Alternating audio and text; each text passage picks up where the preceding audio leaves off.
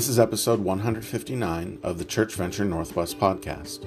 This episode goes back to Winter Youth 2008 Epiphany Kingdom with Chris Seay This is session one. It is. Uh, it's great to be with you guys. I'm really glad that Scott's here and is going to be painting and helping us tell the story of God uh, in some ways that hopefully we connect with. I used to um, drive a Kia and uh, for a long time, but now I've, I've uh, upgraded. All of a sudden, people treat me with a lot more respect. When I drove a Kia, nobody paid any attention to me. Now I found an old Mercedes that I converted. You know how you do that with diesel engines, and you can run them off the used restaurant oil. So that's what he's talking about. But I, uh, I do appreciate the fact that I get a little more respect now with the Benz. And um, valets actually call me sir now. They used to laugh when I pulled the Kia in. And, uh, but that doesn't really matter to you. The stuff we're talking about over the next couple of days are, are the things that um, I think your, your youth groups, your churches, and uh, CB Northwest that has pulled you together we, are the things that we would say we are most sure of. We could have pulled together a little weekend and we could have said we're going to talk about uh, end times, tribulation, or something, or we could have uh, picked some obscure passage that we weren't really sure about and um, we could talk about what we think or what we know. What, what we're going to talk about over these few days are the things that I think we can say we are absolutely sure. That this is the stuff um, that is the very foundation of our faith. This is, gonna, this is a weird experience when you stand out this far and your voice comes from the speakers right at you. You guys can relate a little bit. It's a weird. I'm going to pull back a little bit so that I don't feel. Let me. I wanted to share with you a poem that's kind of about this. Uh, it's uh, by a poet named Taylor Mali. Um, he uh, wrote this poem. He's a New York school teacher and poet. And Taylor Mali um, talks about these things that we're sure of, this sense of authority in this poem. Have you heard it before? It's called Totally Like Whatever You Know. You, you know what I'm talking about? Taylor Mali says it like this He says, In case you hadn't noticed, it has somehow become uncool to sound like you know what you're talking about? Or believe strongly in what you're like saying? Invisible question marks and parenthetical you knows. You know what I'm saying? Have been attaching themselves to the ends of our sentences, even when those sentences aren't like questions you know? Declarative sentences. So called because they used to, you know, like declare things to be true, as opposed to other things which are like totally not. Have been infected by this tragically cool and totally hip interrogative tone. You know? As if to say, don't think I'm uncool just because I noticed this, okay? I have nothing personally invested in my own opinions. I'm just asking you to join me on the bandwagon of my own uncertainty. You know? what has happened to our conviction? Where are the limbs out from which we once walked? Have they been like chopped down with the rest of the rainforest? You know? Or do we just have like nothing to say? Has society become so conflicted by these feelings of, yeah, that we've just gotten to the point where we're the most aggressively inarticulate generation to come along since like a long time ago? so I implore you, I entreat you, I challenge you to speak with conviction, to say what you mean in a manner that bespeaks a determination to which you believe it. Because, contrary to the wisdom of the bumper sticker, it's not enough these days just to question authority. You got to speak with it too. Taylor Mali captured in this poem a large part of what I hope you uh, experience over our couple of days together. The stuff we're going to talk about is not the stuff that I'm like, maybe that's kind of true. This is part of it. I'm not really sure. There's a lot in the Bible I don't completely understand, I'll tell you. But the very foundations of our faith that we'll talk about in kingdom life and what epiphany is, this is, this is the core of what it means to walk in faith. And too often, they're the things that we have entirely missed. And they bring about beauty and uh, a chaos that's hard to fathom. And so, I, my hope is that as we um, read the scriptures, that you're going to ponder them well. One of the best things about having uh, kids is watching when they're uh, their heads start kind of turning with ideas, right? So a couple weeks ago, I was getting ready for church and putting my uh, five year old Solomon, I've got four kids 10, 8, 5, and 2. The boys are the younger ones. They're five, and he just turned three. And I, as a good father pastor would, just at bedtime, I decided we'd watch something really calming. We were watching bullfighting. And, um, and you could tell where I'm explaining to him how bullfight, you know, how not bullfighting, but bull riding. Bullfighting would have really been tough.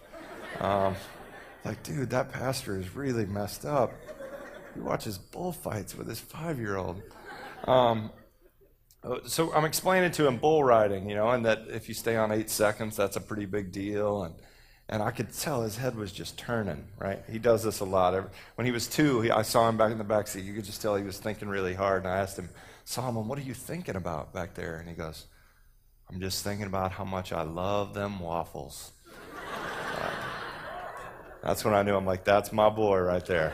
That is my boy. That's what I do. I drive around, I think about Mexican food. I'm like, oh, is there Mexican food anywhere close here? I need to pull in. This, Taco Bell is not Mexican food. I'm from Texas, and you can't insult uh, Mexican food by associating it with Taco Bell. So, uh, God bless you if you enjoyed it, but um, yeah, it will kill you. So, um, so I could tell we're watching a bull riding, and he's thinking really hard, and he goes, "Dad, I got a good idea." And you always know that's trouble with your kids. And you "Well, what is it, Solomon?" He's thinking about bull. He goes, "I know how to make bull bull riding better." I'm like, okay, well, what what do you do? He goes, "They should all let the bulls go at the same time." oh this kid's a genius. He's, he's going to be a, like a reality TV producer or something, you know, because I can see they probably do that on reality TV somewhere. And I just, yeah, all the people flying everywhere and bulls going everywhere. And, and uh, he thought, man, that, now that I would watch, right? So I, life in the kingdom is, uh, is that kind of activity. It's hard to keep up with all the things that are happening. And so we're going to focus in uh, one at a time, hopefully, on some of the key understandings of what it means to live that life in the faith. And as we walk through the scriptures, part of what I need you to know is, um, is that we're, we're trying to read the scriptures well together um, over these few days. And that doesn't always happen among Christians. Uh, sometimes the Bible, this thing that God prayed, uh, would pull us together, that would be this, uh, would give us a path for how to walk, has been this place that we have often become divided. It's almost crazy to think, but the Christians fight and almost kill themselves uh, too many times over the Bible. We, we were told it was a sword, and we thought it was used to, to hurt people with, right? Where the truth is, it's, it's a sword used like for surgery on our own lives, right?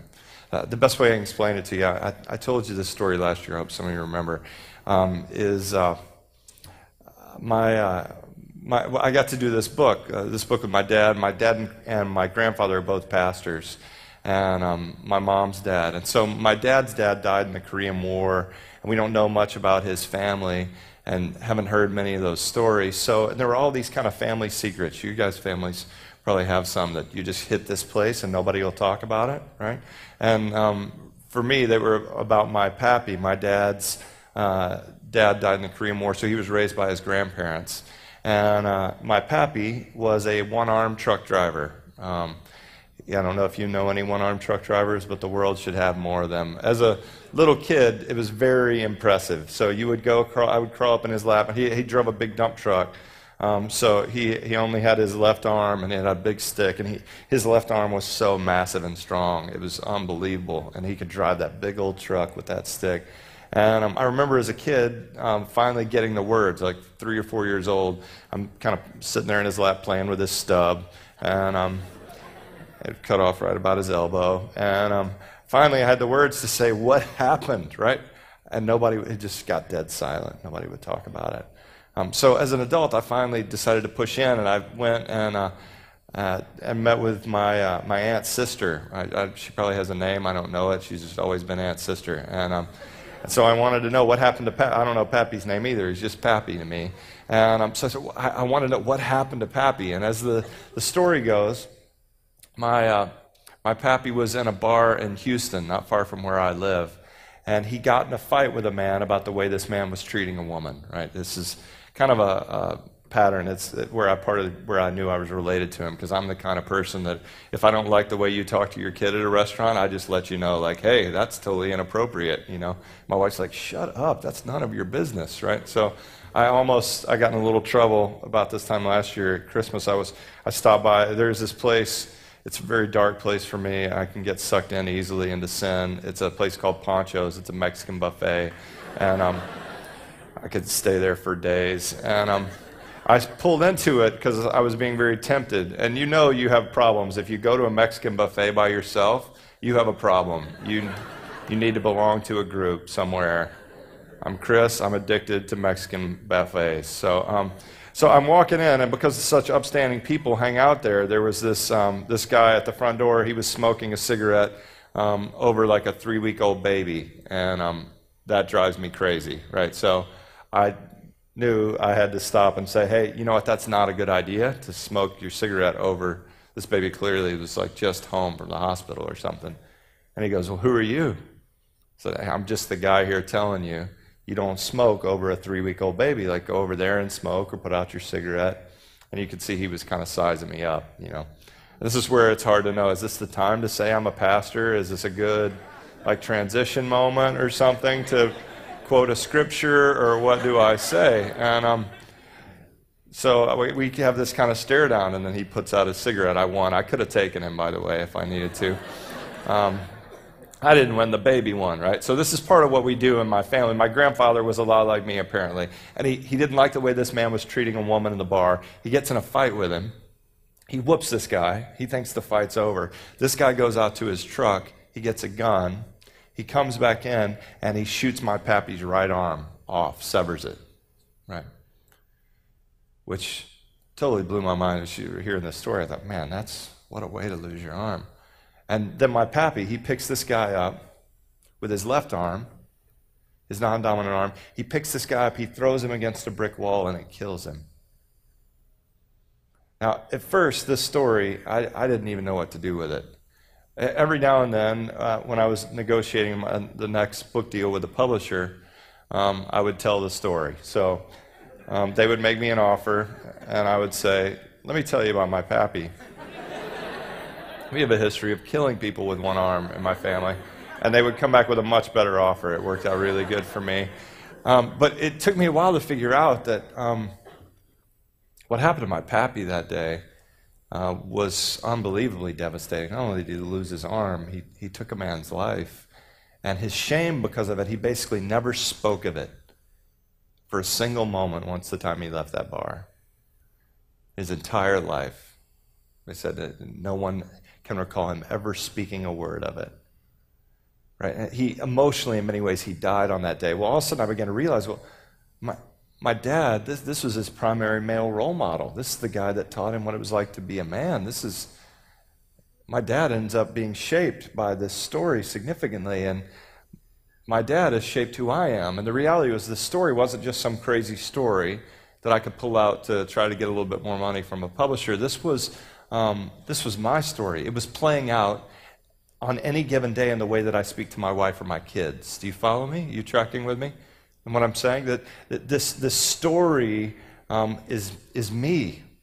And my prayer is that we'll read the scriptures not as these people trying to gain some facts or try to be. There's this always this Christian argue guy. Don't be that guy. Like.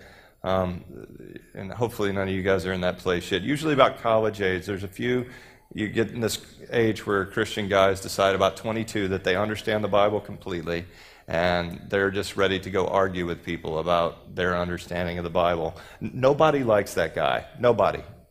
Their mother doesn't like them, I promise.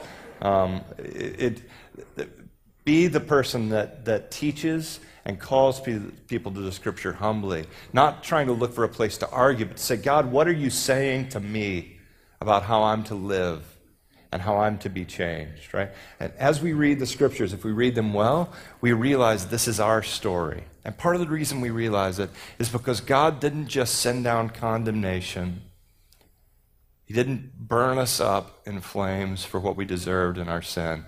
He came to earth in the most fragile forms, in what we call the incarnation, to walk among us, to teach us, and to instruct us so that we would know the path to walk. Right? So I'm going to read to you from John chapter 1, and we'll spend some more time over the next few days in this. We, this is a little tighter session um, today. But what we're looking at is this essential Christian doctrine called the incarnation that God came to dwell with us, to walk with us, not just to pass on information to us, but to touch us, right?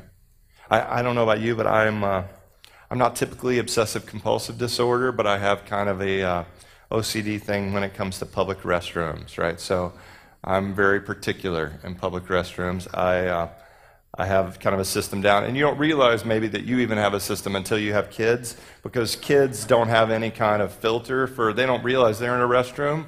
They just think it's like a living room, so they'll hug the toilet. They'll, I mean, I've got a two year old, he'd put his mouth on it if you let him. He just doesn't, he doesn't compute, right? So when you have kids, especially when you get four, you're just constantly like, don't touch that, don't touch that, don't. And you're trying to train them that this is a toxic battleground. You'll die from this bacteria, right? So you, you need to scare them, is what you try to do. And so you explain to them, listen, this stuff is sick, it's diseased. It may look like, even at an airport, right? I was traveling with one of my kids, and I was teaching her, you know, this is what you do. You, I hope you do the same things, right? You flush with what? Your foot or your elbow. That's pretty creative. Elbow. I hadn't done that. I use my foot, right? And again, your elbow is disgusting now that I think of it because I've been using my foot. My foot's been down there on the ground. I don't know if you've looked on the ground in the men's bathroom, but it's disgusting. Then you put your elbow there. Oh, gross. It's disgusting. Go wash your elbows, buddy. That is sick. Um, right, and you hopefully, like I've been uh, stretching out a little bit, so pretty soon I'm gonna be able to do the faucet with my foot, right, if I can get it up. You just you realize, and I hope all of you know a well laid out restroom, right? When you see the trash can where by the door. So you can use the paper towel, right, to open the door, then you throw it away. Anybody else with me? Come on. All right, the rest of you are going to die. So um, you have lots of germs in you.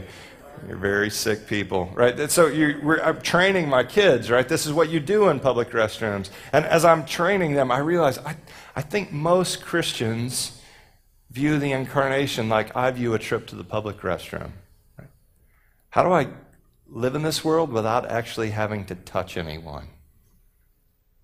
How, how, do I live in this world without actually having to engage a, engage a culture that might infect me somehow with their bad ideas or their corrupt thinking?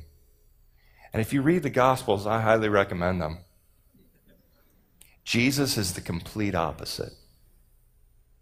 It's like he's got a radar for the people that no one would touch and that's where Jesus goes. And what does he do? He touches them. Right? He wasn't afraid he was going to be infected. And it's interesting that the one man that was sinless was also willing to touch what everyone else was afraid to touch. I'm going to read to you from John chapter 1. And we're just going to meditate on uh, this passage. Several years ago, I was really disturbed by a survey that ranked. I'd written this book on Enron. Uh, I got to meet with uh, Ken Lay, who's the son of a Baptist pastor. I'm the son of a Baptist pastor. I thought, how do you end up going from growing up in the home of a Baptist pastor to being at the worst corporate scandal in American history? And I wanted to sit down with him. Ken Lay at the time uh, was considered the most hated man uh, in America. And I was even more uh, puzzled because I was searching these surveys. I found one, and it, they were surveying the most hated people groups in America. And part of it really um, surprised me that uh, the, the, first two I wasn't surprised by. They said the most hated people in, in the U.S. people group were serial killers. I hope that's still true. Um, if you like serial killers, apparently there's a whole genre of women that write love letters to serial killers. I'm very confused by that, but um, and then there uh, the second were pedophiles. Nobody likes people that hurt children, right? And after serial killers and pedophiles was evangelical Christians. I thought, what what happened? What happened? The, the things you're going to hear about over the next few days. This this king that was born into the world in a place that he was so vulnerable, could be so hurt, and was willing to be hurt so that he could declare a love that was transforming, so that all people could be freed from their bondage and slavery, so that a new kingdom would reign where everyone had enough, where love abounds, where selfishness would be put aside. The, the one that came, declaring this kingdom, the people that followed him, became hated because people thought um, they were angry and self righteous and on down the list. That's not true Christianity, right? So, true Christianity will always be incarnational. Will call us to touch people, to love people, to embrace them in good times and in bad. So let me read to you. I'm going to be reading to you this week a, a, great deal from a Bible translation project that I read, so it may look a little different than what you have in front of you. It's a project where we've gotten the very best scholars in each of these unique books and found some great poets and storytellers to work with them on the translation. It's a translation called The Voice, published by Thomas Nelson and Nelson Bibles. And I got to do the work uh, in the Gospel of John with a great scholar named Alan Culpepper. And this is John chapter 1, this reminder uh, of God's creative work in the world. I'm going to read this to you. I'm going to ask you to pray through a few things, and then we're going to close out and worship, and then I'll look forward to be, being back together tonight. Agree? Okay, follow with me in the scripture. Before time itself was measured, the voice was speaking. The voice was and is God. And this celestial voice remained ever present with the Creator. His speech shaped the entire cosmos. Immersed in the practice of creating, all things that exist were birthed in Him. This King that we're talking about, all of creation has come through Him. His breath filled all things with a living, breathing light light that thrives in the depths of darkness, blazing through murky bottoms. It cannot and will not be quenched. A man named John, who was sent by God, was the first to clearly articulate the source of this unquenchable light. This wanderer, John, who ritually cleansed, put in plain words the elusive mystery of the divine light, that all might believe through him, because John spoke with power. Many believed in the light. And others wondered whether he might be the light, but John was not the light. He merely pointed to the light, and in doing so, he invited the entire creation to hear the voice. The true light who shines upon the heart of everyone was coming into the cosmos. He does not call out from a distant place, but draws near. He enters our world, a world he made, and speaks clearly Yet his creation did not recognize him. Though the voice utters only truth, his own people who have heard the voice before rebuff this inner calling and refuse to listen. But those who hear and trust the beckoning of the divine voice and embrace him, they shall be reborn as children of God. He bestows this birthright not by human power or initiative but by God's will. Because we are born of this world, we can only be reborn to God by accepting his call. The voice that had been an enigma in the heavens chose to become human and live surrounded by his creations. Isn't it amazing to think that God himself would subject himself to all of the struggles of creation? We have seen him. Undeniable splendor enveloped him. The one true Son of God, evidenced in the perfect balance of grace and truth. John the Wanderer, who testified of the voice, introduced him. This is the one I've been telling you is coming. He is much greater than I because he existed long before me. Through this man, we all receive gifts of grace beyond our imagination. That's part of what we're going to talk about over our next few days. The gifts of grace that have been bestowed on you. He is the voice of God.